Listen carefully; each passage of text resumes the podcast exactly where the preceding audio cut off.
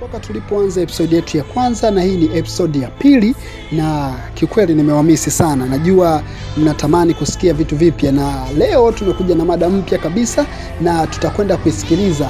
Nimewakumbuka sana Afrika, Tanzania, Dar es Salaam, Mbeya, Arusha na sehemu zote za ulimwengu. Karibu sana, hii ni Power of Choice. Utakuwa na mimi Maximilian Peter Mbugi. Hala, let's go. Kosa leo siyo tatizo, nikitafuta nitapata kesho, na mimi na ataletea, pamoja na magumu nayopitia. Kukosa kitu kwangu siyo tatizo, nikitafuta nitapata kesho, na mimi na ataletea, pamoja na magumu nayopitia.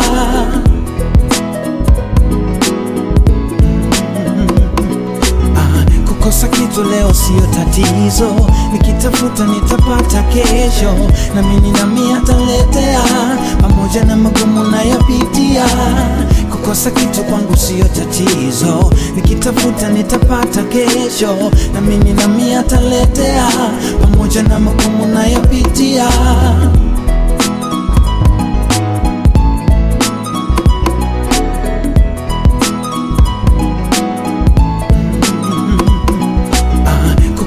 Kukosa leo siyo tatizo, nikitafuta nitapata kesho, na mimi nami ataletea, pamoja na magumu nayopitia.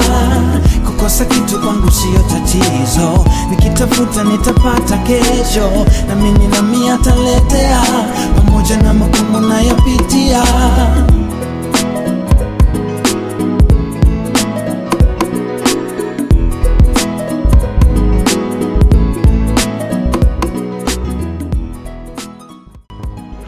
Ujumbe mzuri sana kutoka kwa msanii mkali kabisa. Msanii anakwenda kwa jina la Ben Paul na wimbo wake mzuri unaoitwa Maneno, kati ya nyimbo ambazo zinanitia moyo sana napokuwa nafikiri mambo yanavyokwenda taratibu, wakati mwingine mambo hayasogei. Ukisikiliza nyimbo kama hizi, basi zinakutia nguvu kwamba leo ukikosa, basi kesho unaweza ukapata. Na hii pia ni changamoto mojawapo ambayo tunaipata vijana wengi sana. Tunapoona mambo hayaendi, tunaamini kwamba tunapoteza thamani ya kuishi. Kumbe si kweli. Inawezekana mambo yametengenezwa kwa magumu, lakini kutafutwe njia mbadala wa namna ya kutoka hapo pagumu. Ndio maana tumepewa akili. Mada yetu ya leo inasema why we die young. Kwa nini tunapoteza maisha ya vijana wengi sana katika umri mdogo? Vijana wengi sana wanakufa katika umri mdogo. Aa, miaka michache iliyopita kama mitatu au minne, nimepoteza zaidi ya marafiki kumi na moja au watu nao wafahamu kumi na moja vijana wadogo kabisa, wengine wakiwa hawajafika hata miaka 25, wengine hawajafika hata miaka kumi na nane au ishirini, na zipo sababu ambazo zimepelekea vijana hao kuto kufika hapo. Kwa hiyo sitakuwa mzungumzaji peke yangu na kwenye laini ni naye Med Medical ataanza kwa kuongelea jambo hili, alafu tutawasikiliza wengine. Med Medical, karibu sana bwana. Um, naitwa Medi Medical, msanii wa mziki wa kizazi kipya. Mada ya leo inasisimua na kutisha kidogo, lakini ndio hali halisi ya kinacho uh, ama hali halisi ya mada yetu. Uh, kundi la vijana lipo katika hatari zaidi kutokana na staili na mtindo wa maisha. Uh, kundi la vijana tunakula vyakula ambavyo ni cheap sana chips kuku pizza yani vile vyakula ambavyo protini vinachemshwa uh, vinatengenezwa haraka tu na vinatumia protini nyingi zaidi mafuta mabaya uh, ulevi wa kupindukia. Kundi kubwa la vijana lipo kwenye ulevi wa kupindukia na natokana na stress. Maisha yetu sisi yana riski kubwa kwenye stress na stress inapunguza kinga chakula tunachokula hakina kinga nyingi. Kwa hiyo utaona kabisa kwamba tuna wayawaya hivi na mm, kingine ni kwamba mm, ni watumiaji wa vyombo vya moto zaidi ni vijana pia. E, bodaboda bajaji magari umeona eh? huko pia kuna ajali nyingi sana zinasababishwa na vijana. Vifo vinaweza kuwa vingi zaidi kutokana na hali kama hiyo hapo.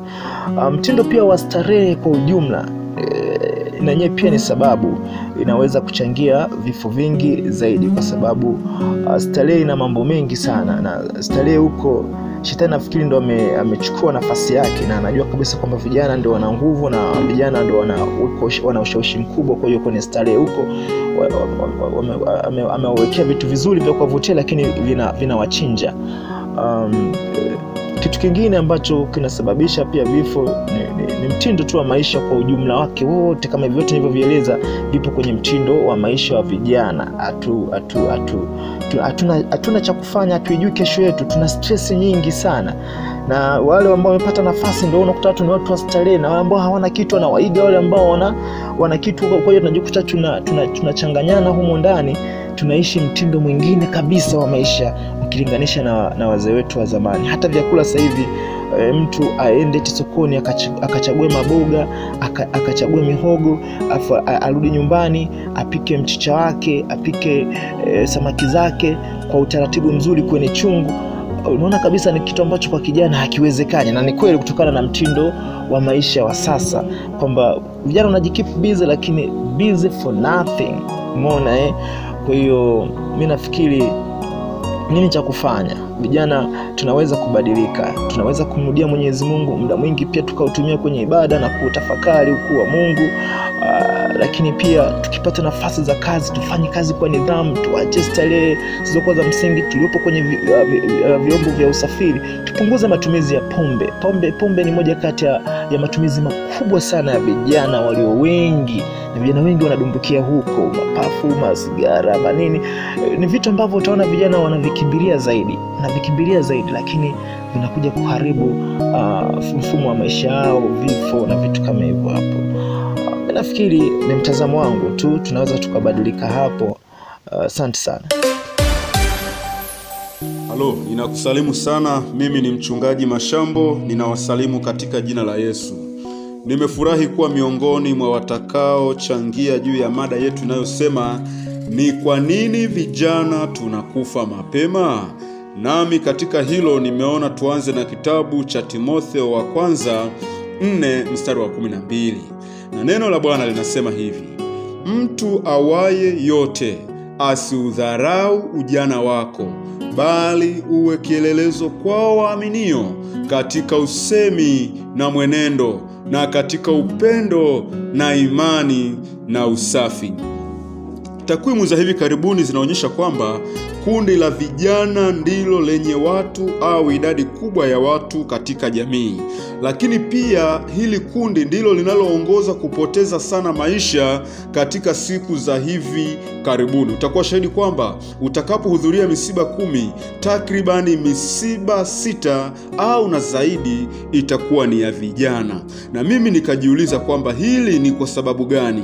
Nilipofanya takwimu zangu na kujaribu kufuatilia, nikagundua kwamba yako mambo kadha wa kadha yanayotumaliza vijana katika nyakati za leo.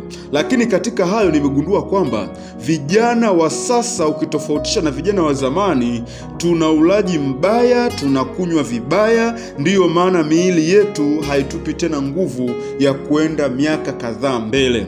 Utakuta mtu leo vyakula anavyokula sio vile vyakula vinavyojenga mwili, vinavyoimarisha mwili, bali ni vyakula vinavyobomoa mwili. Utashuhudia kwamba wengi wa vijana leo wanapenda kutumia vinywaji kadhaa kadhaa, tukiachana tu na vile vinywaji vikali, lakini kuna vinywaji leo kama vinaitwa energy drink, na bahati nzuri yule mtu pale aliye aliye aliyeanzisha hii kampuni ni muungwana sana. Ameandika kwamba unaruhusiwa tu kutumia chupa moja. Ukiwa ni mama mjamzito, huruhusiwi kabisa kunywa pombe. Ukiwa unakaribia kulala usinywe. Ni vyema ukanywa ukanywa ukanywa ukanywa hicho kinywaji kabla uh, ya masaa sita au saba, lakini utakuta kwamba leo wengi badala ya kunywa tu hata chupa moja anakunywa zaidi ya chupa hizo za energy drink zaidi ya kumi wakati mwingine na kuendelea, kwa sababu wanasema zinaongeza nguvu. Hayo ni miongoni mwa mambo yanayotuua, na tusipokuwa makini, vijana tutaisha na nguvu kazi ya taifa itapotea. Lakini pia jambo jingine nililoliona ni fashion. Utamkuta mtu hapa Mbeya au Arusha na maeneo mengine yenye baridi kama Makambako, kwa sababu ya fashion. Unamkuta mtu huyu saa amini masaa ya asubuhi, mwezi wa kwanza amini wa tatu mpaka wa nne, mwezi ambao ni wa baridi, amevaa tu katopo, amevaa tu nguo ambayo haitoi joto. Mtu huyu anapata magonjwa ya ajabu kama vifaduro na magonjwa mengine yasiyoeleweka yanayotokana na baridi. Mtu huyu baada ya hapo anapoteza maisha yake, na kwa kweli uh, vijana wanaendelea kupotea kwa namna kwa namna hiyo. Lakini yako mambo mengi pia, kutamani maendeleo ya haraka haraka, e, mafanikio haraka haraka. Wengi leo wameenda kwenye vyama hivi wanaviita Freemason na vingine vingi e, anafika pale yuko tayari kutumia tu muda mchache wa maisha, lakini afanikiwe. Lakini pia jambo jingine kuwa na matarajio makubwa sana katika maisha. Hilo limewapelekea vijana wengi kupoteza maisha, kwa sababu unapokuwa na matarajio makubwa kwenye maisha, hayo mambo yasipofanikiwa yanakupa stresi na hatimaye umri wako unapungua, na hili limepelekea pia vijana wengi uh, kumaliza umri umri wao. Lakini jambo jingine ni kutokuwa waadilifu katika mambo ya uzinzi na kadhalika. Hayo ni mambo yanayotupelekea kufa sana kipindi hiki. Mambo mengine ni kama ufisadi, kwa sababu kijana anatamani maendeleo ya haraka haraka. Akifika kazini, kale kamshahara anakopewa anaona kama hakatoshi, kwa hiyo anaingia kwenye ufisadi na baadaye anakamatwa kwenye ufisadi huo na anapata stresi na anakufa. Vijana tuwe makini kabla hatujaisha. Mungu atusaidie katika jina lake Yesu, amen.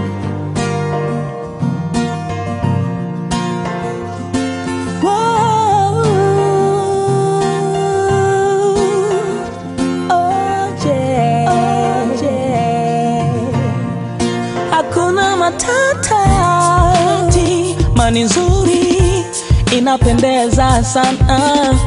Hima sema kweli, kamwe usikatishwe tamaa.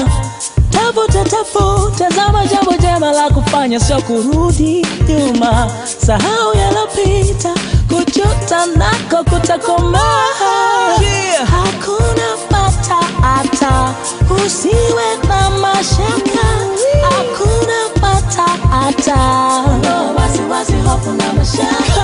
Hakuna matata, usiwe na mashaka.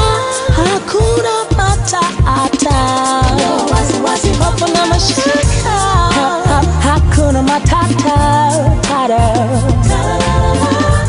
Ha- ha- Hakuna matata, should be down. Ondoa wasiwasi, hofu na mashaka.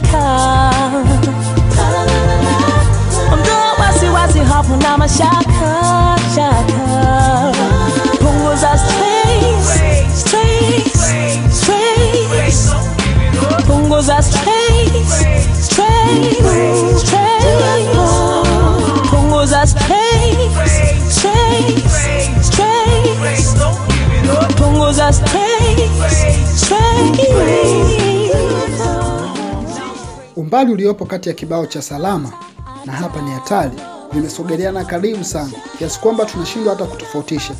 Wazungumzaji wote wamejaribu kusema uchaguzi wa maisha imekuwa ni changamoto sana kwa vijana. Inawezekana hatusikilizi yale tunayoambiwa na hatufuati mtiririko wa maisha yanavyotaka ili kuweza kufikia mbali. Kumbe upo utaratibu wa namna gani tuweze kuishi kufikia huko tunapotakiwa kwenda. Hebu tumsikilize mzungumzaji mwingine. Inawezekana yeye atatuambia ni jinsi gani tunaweza kwenda huko kufikia umri mkubwa, angalau wingi la vijana kupoteza maisha kwenye umri mdogo likapotea. Uh, wimbo uliokuwa ukipiga hapo nyuma ni wimbo kutoka kwa Damian Soul unaitwa Hakuna Matata, kati ya nyimbo nzuri sana nazozipenda. Tuendelee kuwa pamoja nasi. Hii ni Power of Choice na upo na mimi Maximilian Peter Mbugi. Karibu sana. Naitwa Nafwem Hina Martins. Uh, ni lecturer microbiologist. Uh, nataka kuelezea kwa nini we die young, kwamba kwa nini tunakufa tukiwa bado wadogo.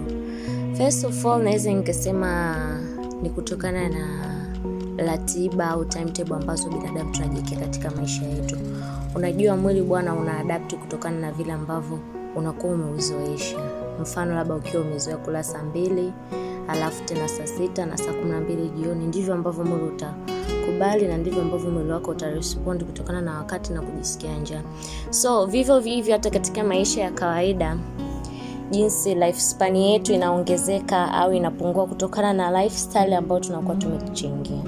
Unajua, kwa sasa tumekuwa na ile tabia kwamba we are pushing too much on ourselves kufanya vile vitu ambavyo ni majukumu kabla ya wakati. Pia tunajipush sana kufanya mambo ambayo ni kwamba tupo nyuma na wakati, wakati ni kwamba kila kitu katika maisha kinahitaji hatua. Na pia ukiangalia in others way katika maisha saizi yamebadilika sana globalization imechange kila kitu. Lifestyle ya vijana saizi wanaoishi ni tofauti na zamani. Halafu tumekuwa ni watu ambao tuna sana kwenye worldly things kwenye material things kuliko vile vitu ambavyo vinatufanya tufocus kwenye maisha yetu na kutufanya tuwe healthy na lifespan yetu iongezeke kwao naweza kusema ni kwamba cha kwanza ni kama hivyo lifestyle ambayo tumejijengea vijana ndio maana tufanya tunaishi maisha mafupi. Kwamba labda ukitaka uishi kama fulani wakati huwezi kuwa kama fulani you're forcing yourself you're pushing too much on yourself. Kwa hiyo unajikuta kwamba your lifespan inapungua. Most of the time unakuwa hauko happy unakuwa uko stressed unakuwa yani ni mtu ambaye una mchanganyiko msongo wa mawazo hivyo. Kwa of course lazima mtu ufe mapema. Kitu kingine ambacho kinazifanya kwamba tufe mapema ni inaingilia sasa sasa kwenye uko lifestyle lakini tunaingilia katika nutritional sector kwamba katika upande wa vitu tunavyokula virutubisho vya mwili. Nowadays tumekuwa tukila vitu vyenye kemikali nyingi sana tofauti na zamani. Yaani tumekuwa tukinywa haya ma juice canned meat umeona eh macanned beverage stuff like that. Tumesahau kwenye uhalisia wa kutumia vitu vya harisi. Mfano vegetables fruits umeona eh? matunda mboga mboga za majani hizi na kutumia vitu natural yani kama hivyo vyakula ambavyo ni vya asili. Tumefocus sana kwenye junk food na vitu ambavyo vinatupelekea kwamba tunanipiana ovyo tunapata msongamano ya mioyo magonjwa ya moyo umona tunapata obesity umona kisukari hivyo. Kwao tumejisahau sana hata kwenye swala la nutrition. Kwao tumejisahau sana kwenye upande wa kuangalia afya zetu ndio maana tunakufa mapema kama tukiwa nini vijana. Kwao sina mengi la kusema but all kwamba tunakufa mapema kutokana na kwamba we are not determined like kwamba hatui committed kwa kile ambacho tunahitaji kukifanya katika maisha yetu na kuangalia kipi ambacho unatakiwa ukipange katika maisha yako kwamba okay kwenye swala la afya na swala la chakula natakiwa niwe na vitu hivi naifaya. Kwenye swala la kumove na kumake life natakiwa niwe na utaratibu huno tumekuwa tukiwa tunaishi hatuna ratiba katika maisha ndio maana tunakufa mapema kwamba lolote ile utakalokutana nao mbele mtu nasema aliwao na lile unaliface unafanya at the end of the day shit happens au vitu vinatokea mtu unakufa mapema.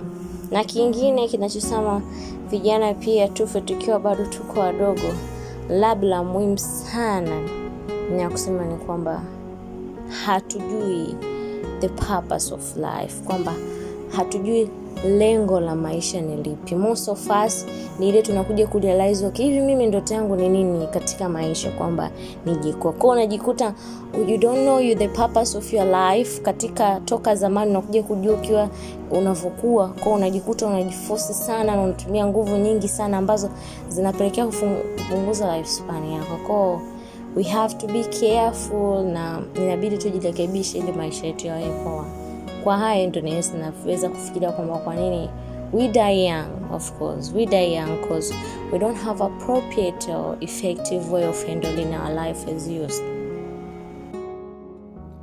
Kila kijana anatakiwa asizalau ujana wake kwa kuchagua maisha yaliyo bora, kwa kuchagua mtindo wa maisha ulio bora. Hii itatusaidia sana kupunguza vifo kwenye umri mdogo, na kila mmoja ajue ana jukumu la kumwelimisha mwingine nini thamani ya kuwa hai. Leo tulikuwa na wachangiaji kadhaa, lakini hatutaishia hapo. Wakati mwingine tena tutakuwa na wachangiaji wengine. Ili uweze kujua nini walichangia na nini walisema, endelea kutufuatilia kila siku. Ulikuwa na mimi Maximilian Peter Mbugi, na hii ni Power of Choice. Asante.